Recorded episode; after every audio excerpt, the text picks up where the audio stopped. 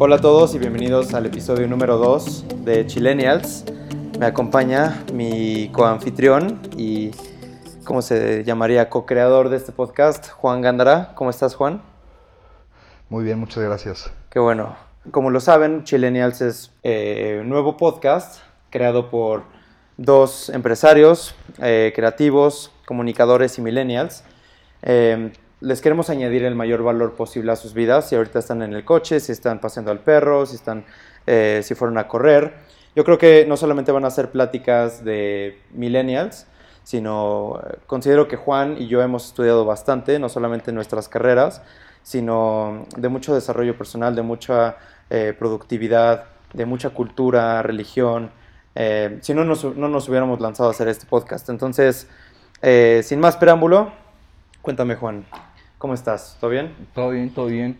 El episodio pasado hablamos de redes sociales y yo creo que vamos a tener que hablar un poquito más acerca de, de los daños, los pros y los contras que hay eh, pronto, porque creo que nos quedamos con mucha información. Sí, Sin embargo, Creo también que vamos a acabar tocando mucho el tema de redes sociales. en donde Por sea. el tema de hoy. Sí, también. exacto. Sí. Y bueno, hoy vamos a hablar acerca de un tema que yo creo que les va, les va a interesar mucho a cualquier edad, sobre todo a los millennials. Eh, vamos a hablar acerca de ser godín y- o ser emprendedor. Y yo creo que este es un tema uno de, de los más cruciales que, que podemos sacar Juan y yo, porque ahorita hay como una fiebre, ¿no, Juan? De, de querer ser emprendedor, de qué es ser godín. De hecho, eh, en el momento en el que estoy grabando este episodio, hay una película que se llama Mis Reyes contra Godines. Entonces, en nuestra sociedad mexicana ya están muy bien establecidos estos, como estos arquetipos de, qué es ser un godín, este típico, eh, esta típica persona que trabaja en un corporativo, tiene su trabajo de 9 a 6, tiene su hora de comida, y hay como una cultura detrás del godín.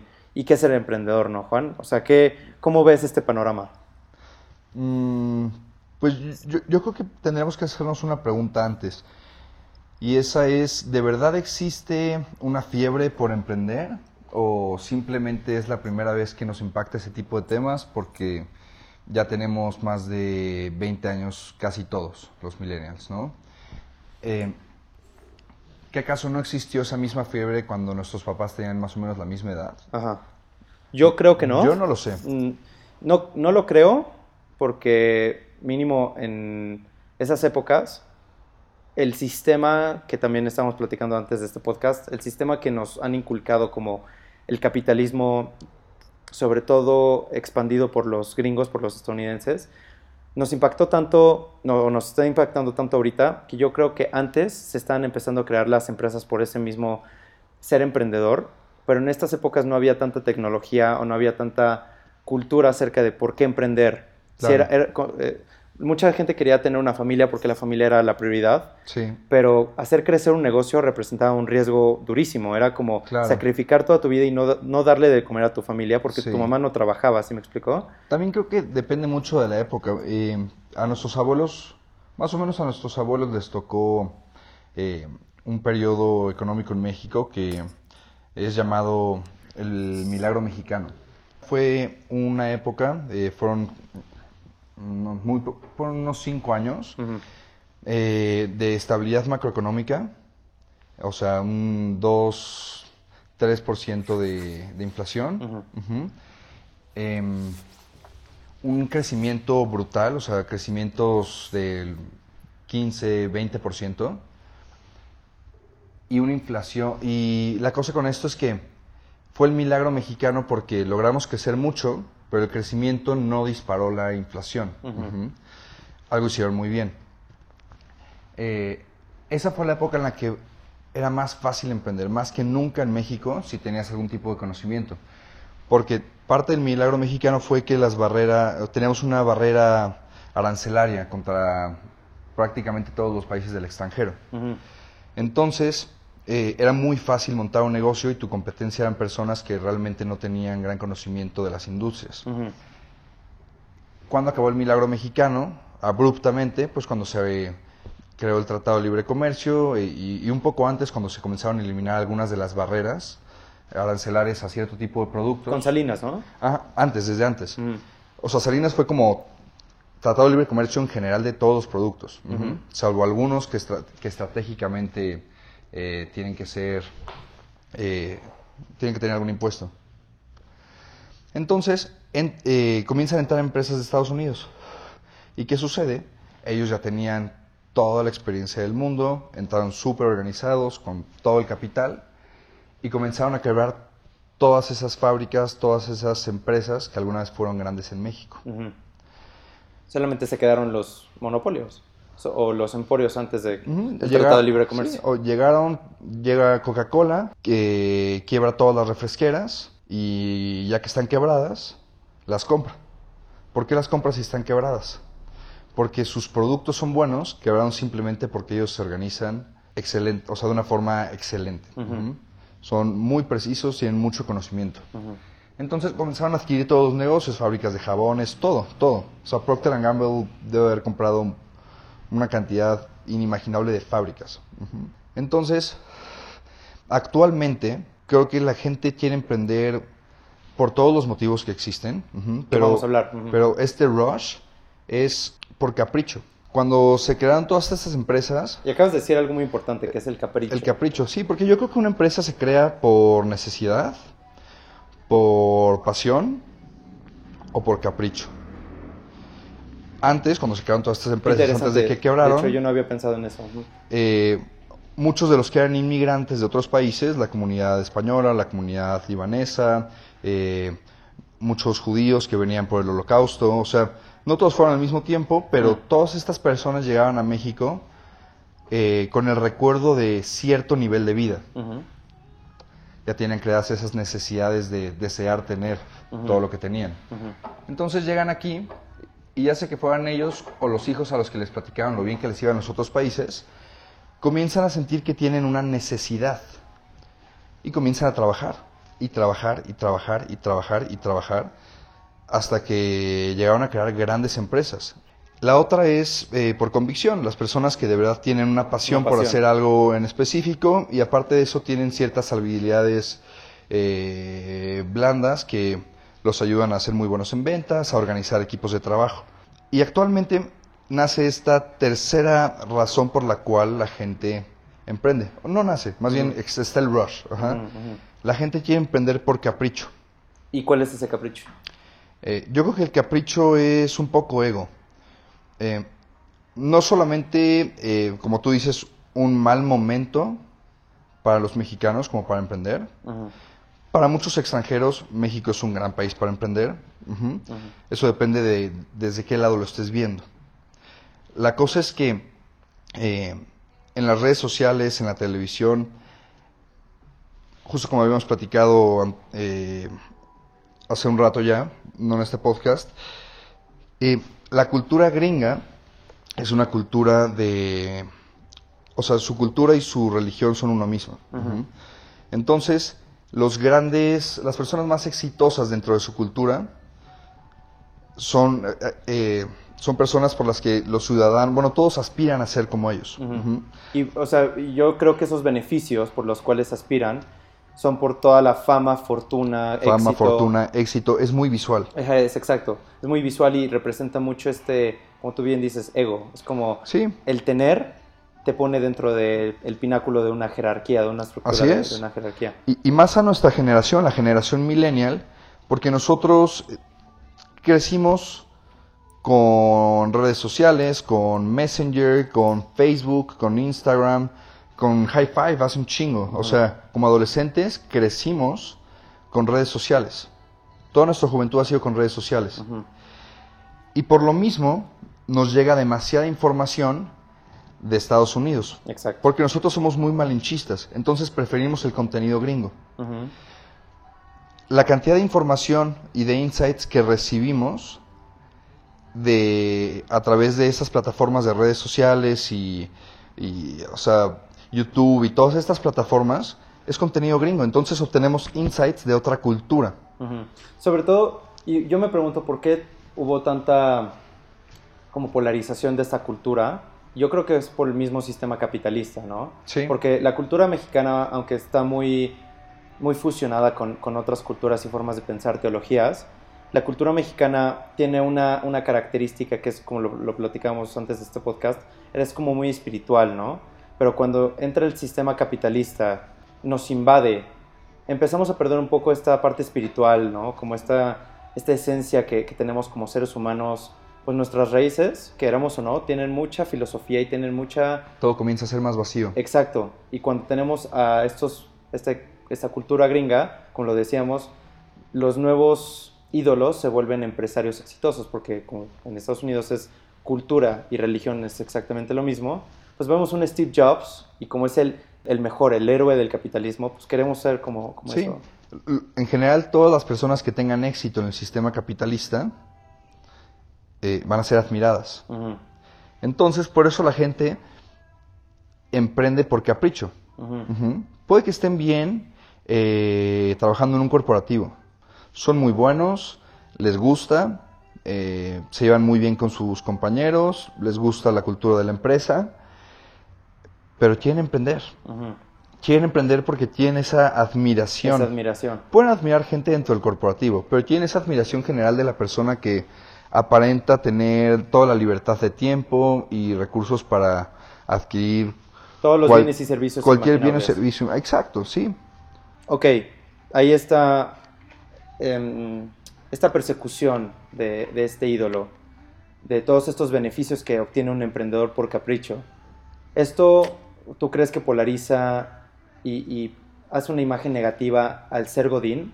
En Sí. principio, ¿por qué se le llama Godín o Godines? Porque representaba en, en una serie de televisión en México, representaba, había un personaje que representaba como el ser típico trabajador de empresa, cuadrado, sistemático, ¿no? Sí. ¿Y tú crees por eso nos llamamos Godín? Porque al final Godín tiene una palabra como despectiva hacia la sociedad. Un gringo jamás se llamaría Godín, porque la clase media es como muy admirada en Estados Unidos porque son la base, son eh, lo que nivela toda la economía en Estados Unidos. La clase media es importantísima. Pero aquí nuestra clase media es como Godín, eres un Godín. Y no quiero ser Y Godín. es muy pequeña. También, o sea, es muy feo porque muchas veces eh, gente que no debería de emprender está emprendiendo y lo hacen por capricho, no porque de verdad lo quieran. En cambio, yo creo que hay otro tipo de godines que deciden emprender porque sienten que no están generando un impacto. Eso también es importante. ujú. O sea, es capricho y al mismo tiempo que sienten que no genera ningún impacto. Hacen una actividad tan rutinaria, tan repetitiva, Pero eso no se pensaba antes. tan insignificante para un sistema tan grande, para una, para una empresa tan grande. Pero eso te refieres a hoy, porque antes Hoy. el ser un trabajador era algo muy positivo. Con, Sí. con tener un trabajo y estar activo en la sociedad era como algo muy noble, ¿no? Y ahorita ya es un capricho porque sientes que no estás impactando al mundo. El Godín, como tú bien dices, no tiene un real sentido en la vida y ese sentido en la vida empezó a encontrar que no lo tenía, esta parte espiritual y hasta psicológica, desde que empezó a polarizarse de más perspectivas. Social media o las redes sociales, Facebook sobre todo, nos abrió el canal de comunicación a todo mundo. Entonces empezamos a ver que podemos hacer más de lo que actualmente estábamos haciendo. Sí, Hacer una familia, trabajar en un corporativo, ese tipo de cosas, no solamente eran una parte que se tenía que hacer, sino era esencial en la psicología de una persona. Entonces yo creo que el ser emprendedor, antes de, de ya meternos a la parte de la idea y de la creatividad y de la implementación de un negocio, de un podcast, lo que tú quieras que, que quieras hacer, antes de meternos a eso es muy importante que veamos por qué tanto desagrado al Godín y por qué tanta alabanza al emprendedor. Hay un, eh, ya para pasar al siguiente segmento, hay un emprendedor que se llama Gary Vee, Gary Vaynerchuk, y él habla acerca de que es muy importante que tú seas self-aware. Es uno de los primeros empresarios que lanza este concepto de ser autoconsciente, de tener conocimiento de ti mismo. Muchas personas que se lanzan, como bien lo dice Juan, a hacer un negocio es por capricho, pero muchas personas no tienen la personalidad, ni el carácter, ni las cualidades naturales esenciales necesarias para lanzarse a hacer un negocio exitoso. ¿Sí me explicó? sí, Y por eso el ser Godín es como, no hay sentido en la vida, pero yo digo, si estás en un trabajo que realmente te gusta, que realmente puedes utilizar tus mayores dones y talentos para ese objetivo en particular, no necesitas emprender. Te puede ir muchísimo mejor, tanto en calidad de tiempo, de nivel emocional, espiritual, que una persona que emprende, ¿estás de acuerdo? sí, completamente. No sabía que, que Gary Vee dijera esto del self-awareness. O tal vez sí lo había escuchado, pero realmente no, como que no me había hecho gran relevancia. Ujú. Y creo que para emprender es, es muy importante ser self-aware. No solamente para saber que sí debes de hacerlo porque es lo que va contigo, Ujú. Sino porque una vez que estás trabajando en algo que realmente no conoces, cuando emprendes no sabes prácticamente nada No sabes lo que estás haciendo. y vas aprendiendo sobre la marcha. No hay escuelas que te enseñen a emprender. ¿no? Por más que Estás- digan es escuela de emprendedores. Estás volando, libre, pero no sabes qué onda, ¿no? A menos que tengas un know-how muy bueno, que muchos eh, empresarios en Estados Unidos imparten ese know-how, pero a menos que tengas un know-how muy bien hecho con capital, en esta sociedad mexicana la vas a poder hacer. Pero si tú te lanzas a emprender por ese capricho de que hemo- hemos sido polarizados por esta cultura estadounidense, va a ser muy, muy difícil. Tienes que aprender, Y te va a tomar mucho tiempo. tienes que aprender, pero aprender rápido. No es como aprender todo rápido, sino aprender en corto. Eh, normalmente cuando estás en el mundo eh, corporativo, cuando estás en la universidad, te entrenan por largos periodos de tiempo para que ejecutes. ujú. Inclusive si estás recibiendo una capacitación, te están entrenando por un periodo ex- extenso, ujú. tal vez no es de años, pero sí es un periodo de eh, 80 horas, 150 horas, para que después apliques. Cuando tú estás emprendiendo, todo lo que sabes debe ser un recurso para accionar y tienes que identificar tus errores para poder aprender rápido. Ujú. Ok, esto sucedió de esta forma por tal motivo o por tales motivos o todas estas por este mismo motivo. Ujú. ¿Cuál es la raíz de esto que está sucediendo y se tiene que mejorar? Lo aprendo, lo cambio. Y eso te puede tomar a veces cuatro días. ¿Tú crees que un emprendedor por capricho pueda llegar a tener estas habilidades de las que estás hablando? Porque estas habilidades son esenciales. Si me explico, es Sí. como aprender del error, ir rápido, eh, constantemente estarte moviendo, tener es- esta hambre y esta sed por éxito y demás. ¿Por capricho puedes tener estas cualidades? Mm, Porque por necesidad las puedes desarrollar. Yo, yo creo que no son innatas y las personas que emprenden por capricho, eh, pues ya tienen cierto nivel de vida. Entonces, si no están resultando las cosas como ellos esperaban, Que es la mayor parte. sí, there's no going back. Ujú. Tienen que seguir viviendo como viven. No pueden irse a la quiebra. Entonces la, neces- la necesidad puede impulsarlos a tener que aprender rápido. Ujú. A veces puede ser demasiado tarde. Ujú. Hablando de ser godín o emprendedor, ¿por qué, ah, ya, ya habías tocado este tema, que es el, el siguiente bullet, ¿por qué fallan los emprendedores? Porque puede ser que sea por tanto necesidad como por pasión, como por capricho. ¿Por qué fallan? Porque hay una estadística que no sé cómo sea en, en México, pero yo creo que es más grande, pero en Estados Unidos era 5% de las empresas sobreviven los primeros 5 años y solamente 5% de esas sobreviven los siguientes 5 años. El, el porcentaje de nuevos negocios, emprendimientos que fracasan antes de los 3 años es brutal. ¿Por qué crees que sea? Por Yo si quieres, que- eh, rápido, por si tú que nos estás escuchando quieres emprender, tienes que saber este tipo de cosas. Juan y yo hemos, la- siendo súper sinceros, hemos intentado emprender, tenemos ciertos proyectos que están marchando, pero no los consideraría exitosos per se. Son- Pueden ser rentables. pueden ser Eso no rentables. significa que van a existir en dos años. Ajá, exactamente. Entonces, ¿qué hace que un negocio falle? Si la economía está a tu disposición, las herramientas, si es que vas a emprender y ya sabes qué es lo que tienes que hacer, ¿por qué fallan? Yo creo que no fallan los negocios. Tienes que ser... No puedes echar la culpa a nadie ni a nada. Ni al mercado, ni a la No. economía, ni nada. Fallan los emprendedores. Las empresas no quiebran. Más bien, las empresas no mueren. Ninguna empresa muere. Las empresas se suicidan. ¿Por qué? No es por el producto, es por el, el individuo. Es por el individuo que es el responsable de todo su equipo de trabajo. Tanto de meter a las personas correctas, como de sacar a las personas que ya no deben de pertenecer, Ujú. como capacitarlos organizarlos. Entonces, si tú dices el día de mañana que tu negocio quebró porque tenías un, habías contratado un muy mal contador, eh, auxiliar contable, tesorero, como quieras llamarle. Y luego lo justifican con que el producto no Ah, jaló. No, es que la cosa es que contrató un pendejo. Por ese güey quebró la empresa. No. no. ¿Quién lo contrató? Claro. Tú. ¿Quién inició el negocio y quién tuvo la Tú pobre planeación desde el principio? Tú te pudiste dar cuenta de errores recurrentes que tenía esta persona. Intentaste o no intentaste corregirlos, de cualquier forma continuó y no lo despediste. Ya son dos errores. Haberlo contratado y no haberlo despedido a tiempo. Entonces, por eso tenemos que aprender rápido. Se aprende a través de los errores, pero no es como solo aprendo de los big fails.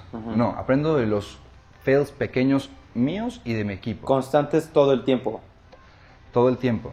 Si de repente una persona se está equivocando en X tarea de forma recurrente, ok, tiene que armar una lista de en qué momentos la cagó para poder identi- identificar la raíz del problema y que ya no vuelva a cometer esos errores. Y normalmente los emprendedores fallan por la carencia de esto. Es como, no solamente es tener una buena idea y tener la infraestructura o el capital para iniciarlo, es tener toda la mentalidad y toda, el, el- toda la experiencia, porque como lo decíamos, no hay escuelas para ser emprendedores, tú estás solo, por más que te lo expliquen, tú lo necesitas vivir. Sí, Pero yo creo que es más psicología que sistema, ¿no?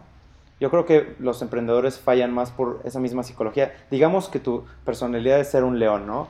Eres proactivo, motivado, sí. tomas acción, eres, eres audaz, es todo este león, ¿no? Bueno, imaginemos que tú eres esta, este, este tipo de personalidad. Vas en coherencia con ser un emprendedor. Pero si no tienes la psicología adecuada, el, el know-how adecuado, el saber cómo hacerlo, cómo moverte, cómo tener la tolerancia al estrés y a la frustración, cómo tener paciencia, Es, yo, es- yo estoy seguro que no lo vas a poder hacer. es muy emocional. eh, tienes todo tipo de emociones, todo tipo de emociones. Y creo que también es muy importante eh, no solamente estar, cons- estar consciente de tus errores, de lo que está sucediendo, sino de lo que estás sintiendo. Ujú. Así, ¿por qué? Porque eso es muy importante. Identificar qué es lo que estás sintiendo mientras que estás emprendiendo, mientras que estás trabajando es muy importante porque identifica si estás tomando decisiones por miedo, por enojo, Por orgullo, por orgullo, deseo. por deseo. Entonces, puedes eliminar muchos de los errores que tú cometes personalmente porque estás desapegado de tus emociones.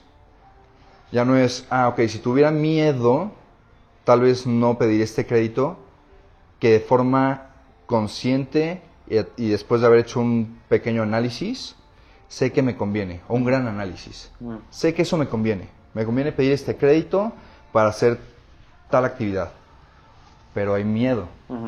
Miedo tal vez al crédito. Y tienes que ser miedo muy consciente de estas a que emociones. no funcione. Es como un microemprendimiento. Miedo a que no funcione esa área de negocio, por Ajá. ejemplo. Entonces, si tú identificas que estás sintiendo miedo, puedes superar el miedo. Es completamente normal Porque ya lo tienes consciente. Pero tú, tú- lo que tú estás diciendo es que cuando alguien falla en tomar estas decisiones cruciales, en, al momento de tomar decisiones del negocio, cuando te- tú te detienes es porque no sabes ser consciente de esas mismas emociones. Sí. Porque te gana el miedo. Te gana el miedo. Y La- poco a poco te vas achicando. Las personas altamente emocionales no deberían de emprender. Mm, Hay gente que simplemente no tiene estómago. Y eso, no, eso es algo muy crucial lo que estoy a punto de decir. No es malo. Que no tengas el estómago y que seas altamente sensible a emociones fuertes o extremas, estilo estrés, mucha ansiedad en un trabajo, no está mal. ¿No? Y eso es algo que necesitamos, por eso estamos haciendo este podcast, justamente, porque nuestro valor que les queremos añadir es darles un contexto súper objetivo acerca de qué es ser un trabajador en un corporativo, ser una pieza en un engranaje más grande que tú mismo, o lanzarte a hacer esa máquina, pero ninguna de las dos o está bien o está mal. El hecho de que ahorita tú, no tú Juan, el que nos está escuchando, esté en un trabajo, entre comillas, porque así nos van a entender, de Godín, no es algo malo. Ahorita vamos a hablar de los pros y contras de cada Sí. uno, pero mi punto es, el Godín o el que está trabajando también se debe de sentir muy orgulloso de lo que está haciendo. Y si no estás amando lo que estás haciendo, cámbiate de empresa. Pero ten mucho cuidado al intentar emprender. Porque si no tienes estas herramientas psicológicas, emocionales, este mindset, este, esta forma de pensar como la que dice Juan, va a ser muy, muy ah, retador el hecho de que vayas a poder hacer un negocio exitoso. Sí, y creo que no, no solamente hay dos eh, resultados negativos posibles. Un resultado negativo es que no funciona la empresa porque tú no estás hecho para emprender. Y el otro negativo es que emprendas, tengas éxito al emprender, pero no era para ti. Va a llegar un momento en el cual no puedes dejar tu empresa porque va demasiado bien. ¿Y qué sucede? Vives frustrado. Hay muchas personas, muchos amigos de Libero, que decían que estaban estudiando para entrar al mundo corporativo, a pesar de que sus papás tuvieran alguna empresa, porque sus papás les recomendaron eso. El métete a trabajar. El métete a trabajar al mundo corporativo y si puedes, haz carrera ahí. Y tendrás esto otro por fuera. Como porque una persona exitosa eh, en términos económicos, que emprendió, y es un adulto, le recomendaría a su hijo que no lo hiciera, porque no era para él. Porque él tal vez fue infeliz emprendiendo porque no era para él. Él habría sido feliz siendo Godín. Pero el éxito de su empresa lo aprisionó y no pudo dejarla hasta que se retiró. Esta balanza está muy desigual, Juan, porque yo creo que debería estar igual, porque no puedes tener emprendedores sin trabajadores de corporativo, vamos a llamarles godines, aunque no me gusta, y no puedes tener godines sin, tener, sin necesitar emprendedores. O sea, es una balanza. Y esta balanza ya está muy desnivelada por este capricho.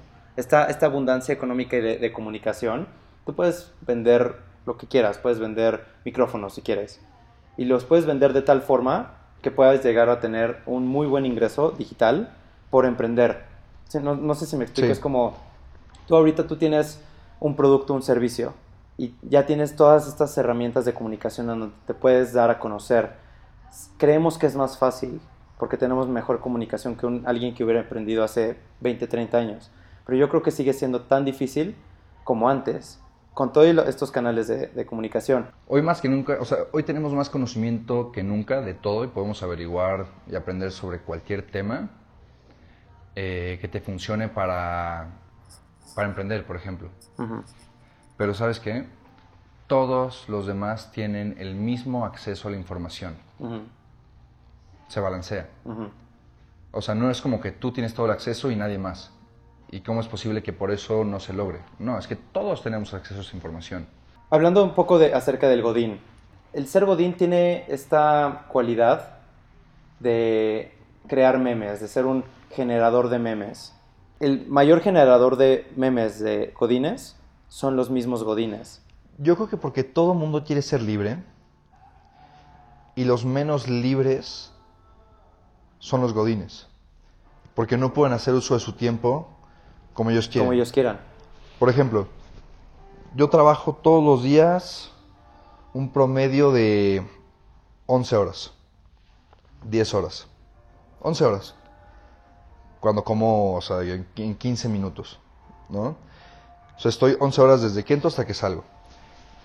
De cualquier forma, si de repente tengo un desayuno eh, familiar, tengo una comida con amigos, eh, quiero tomar un curso, eh, salir a una cita, puedo hacerlo en horarios laborales.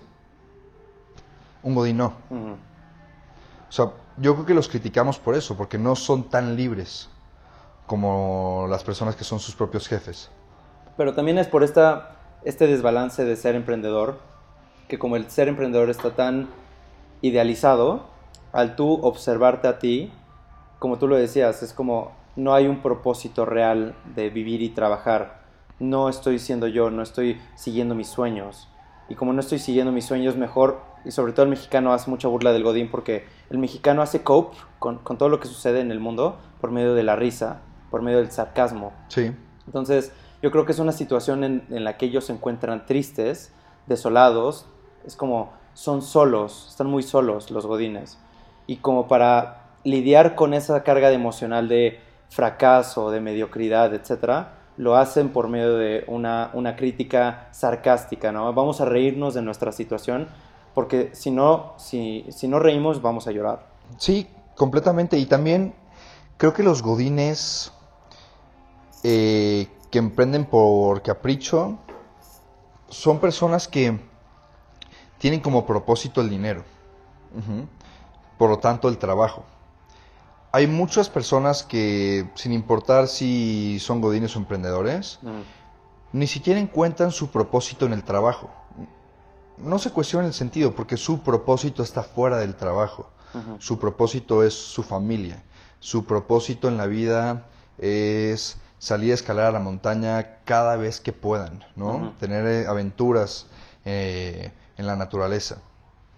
Eh, ser alguna especie de yogi, de, y, no sé, hacer yoga, por ejemplo. Todos ellos pueden estar satisfechos porque no persiguen, su propósito no tiene como finalidad el dinero, sino satisfacer otra cosa, fuera del trabajo. Para mí un emprendedor, o esta, esta parte de ser emprendedor, creo que la mayor parte de la gente no se da cuenta de lo difícil que es. Porque una de las cosas que también dice Gary Vee, y eso eh, lo estuve platicando con un amigo que se llama David ayer, que lo vamos a tener de invitado en este podcast, el ser emprendedor tiene esta connotación de libertad, pero al final no es libertad. De hecho, te estás... Suena feo esta palabra, pero es como una misma esclavitud de la que tú te has creado. La gente cree que emprende y se va a ir a Jamaica a fumar marihuana y va a poder viajar por el mundo y va a poder vivir el lifestyle, ¿no? Pero no es así, o sea, cuando tú emprendes... Cambias de amo. Sí, cambias de amo. Y el amo... Tu amo es tu empresa. Tu amo es tu empresa y tus clientes. Ya para, para ir eh, yéndonos a la parte de si eres Godín, te puedes ir a ser emprendedor o si eres emprendedor, tal vez necesites irte a ser Godín. Eso es algo muy, muy importante. Pero al final, sí, sí es necesario que tú tengas estas herramientas psicológicas y emocionales para lanzarte a emprender. Y al final, yo creo que vas a tener, si quieres emprender ahorita y si tú crees que ya tienes las herramientas necesarias, te vas a tener que encontrar con muchísimo tiempo, paciencia y muchísimos fracasos, ¿no? Y tienes que hacerlo ya. Sí, ya. Ahorita que eres joven. Ahorita, que, eres todos los millennials son jóvenes, tienen que hacerlo. Porque si, te, si, si estás emprendiendo y tú realmente deseas, quieres y lo más adecuado para ti sería ser Godín, tienes que hacerlo ya porque si pasan 10 años no vas a tener experiencia en el mundo corporativo.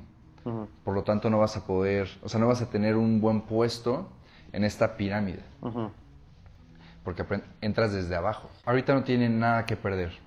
Tienen muy pocas responsabilidades. Mi única responsabilidad actualmente es pagar la renta de mi departamento y todos mis otros gastos. Pero el día de mañana voy a tener una familia, entonces mi responsabilidad va a ser solventar todos los gastos familiares.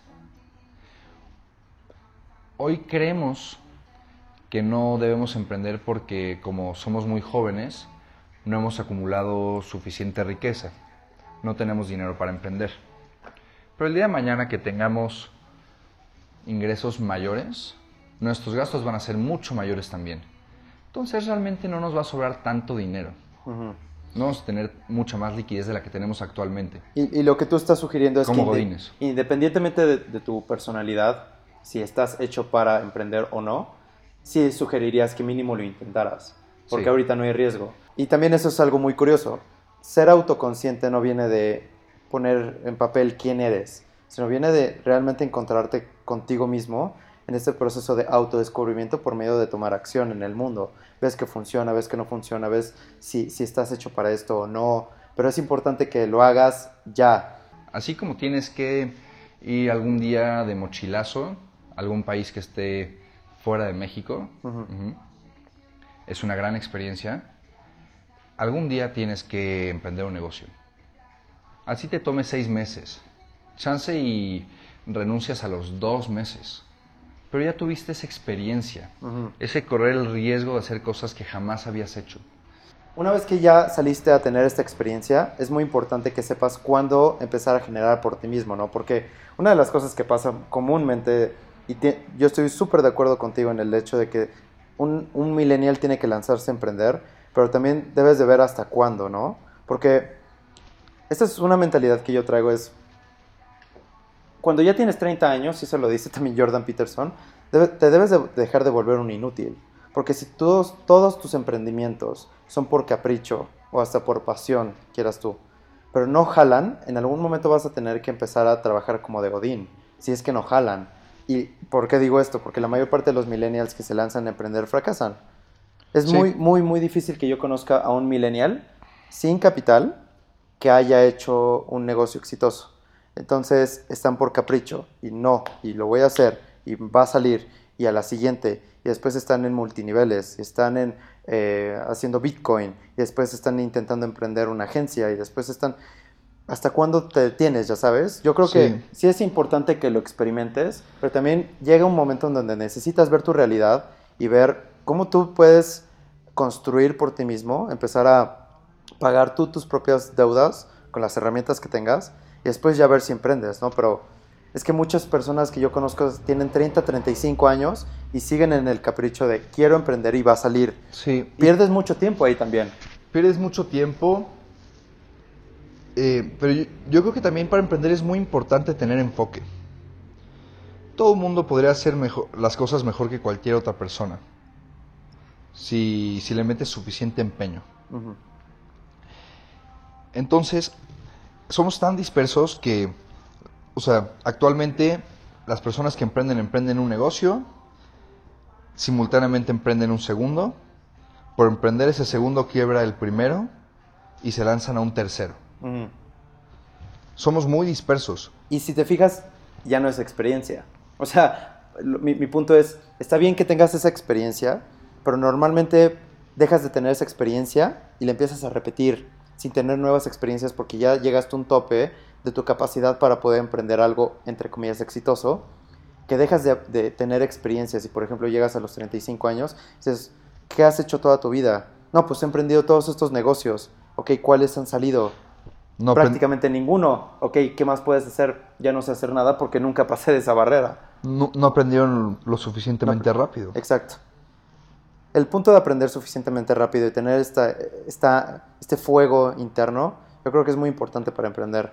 Y, si tienes que ser Godín, no te, o sea, por ejemplo, ahorita que yo tengo 25 y yo tengo mis diferentes proyectos y estoy buscando un trabajo en, creativo, una de las cosas que yo tengo que también tener muy en cuenta es que, y eso siempre me lo digo a mí mismo y hasta con mis amigos, yo nunca me voy a llamar Godín. Porque, y yo se los recomendaría a ustedes, si lo quieren hacer por, por broma, por cualquier cosa está bien, pero con base en todo lo que hemos estado hablando, emprender tampoco es el ideal tan padre como se pinta.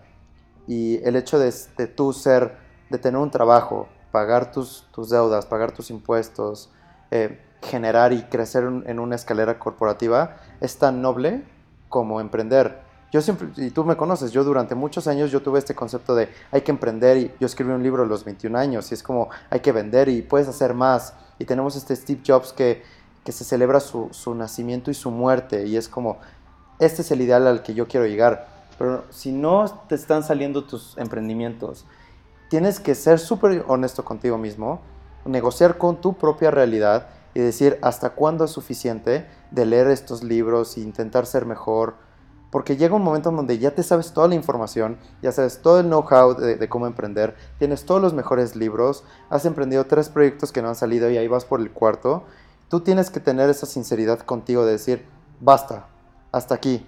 Ya lo haré después, pero no estoy lo suficientemente bien preparado. Y para un millennial eso es brutal, porque durante mucho tiempo el millennial, intentando emprender sus proyectos, se hace una idea, se hace una creencia base, se crea un huevo en, la cabeza irrompible de que este soy yo y yo soy un emprendedor.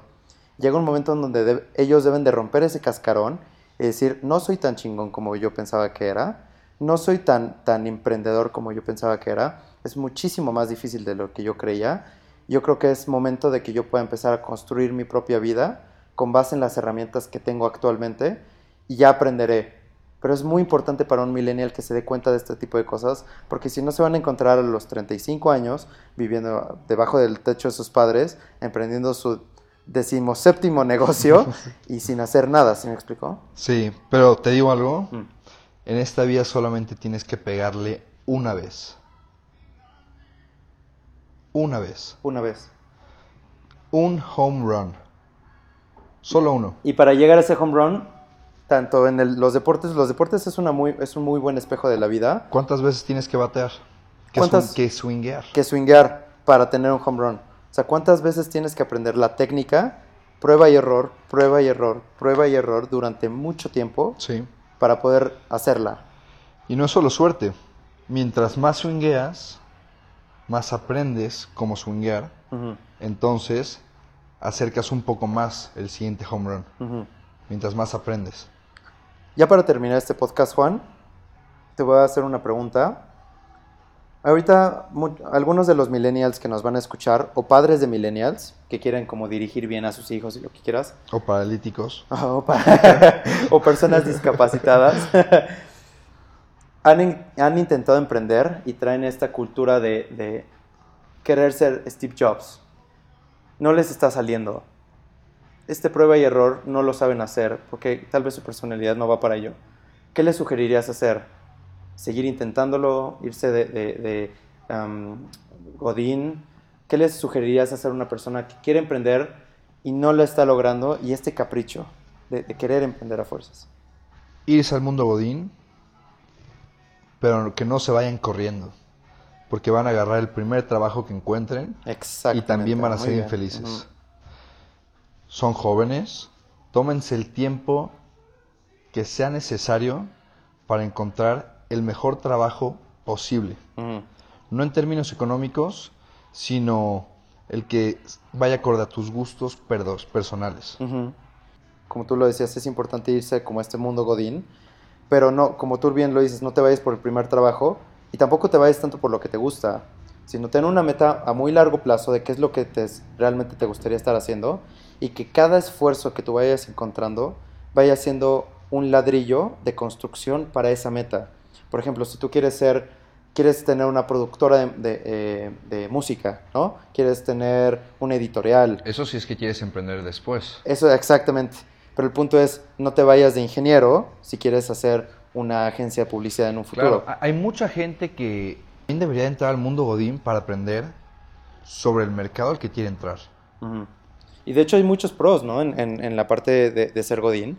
Porque yo creo que para ser un muy buen emprendedor necesitas de las habilidades que aprendes por naturaleza siendo Godín. Como esta estructura de día, esta, esta planeación estratégica de tu día, esta productividad sistemática, eh, repetitiva. Te da una forma de pensar, una forma de actuar. Los millennials cuando lanzan a emprender, ok, ya tienen la personalidad, tienen el, autoconocimiento, tienen la idea, tienen el capital, pero no tienen estas habilidades que podrían haber encontrado si hubieran sido godines desde un principio. Pero sí es muy importante que sepas que el ser una, un- una pieza de engranaje en un corporativo grande te va a dar también mucho si tú eres millennial y quieres emprender en un futuro. Entonces, si ahorita has emprendido y tienes estas ideas y no, no han surgido, intenta ver cómo puedes construir por si quieres tú emprender en un futuro. Para cualquier cosa que tú quieras hacer, necesita ir, necesita ir en directa como correlación lo que estás haciendo con lo que vas a hacer en un futuro, porque si no, vas a perder mucho, mucho tiempo, que es lo que le ha pasado a muchos de nuestros padres, muchos de los baby boomers, que ahorita, por ejemplo, se salieron de sus chambas y quieren emprender, tienen la experiencia y tienen el know-how, pero no tienen conocimiento de mercado, no tienen conocimiento del producto, de medios de comunicación. Entonces, intenta aprender lo más que puedas, o sea, agarra de todo, no juzgues, no te burles del godín, tampoco te burles del emprendedor, aprende de, de- varios y encuentra lo que sea más conveniente para ti en este momento y que te haga más feliz.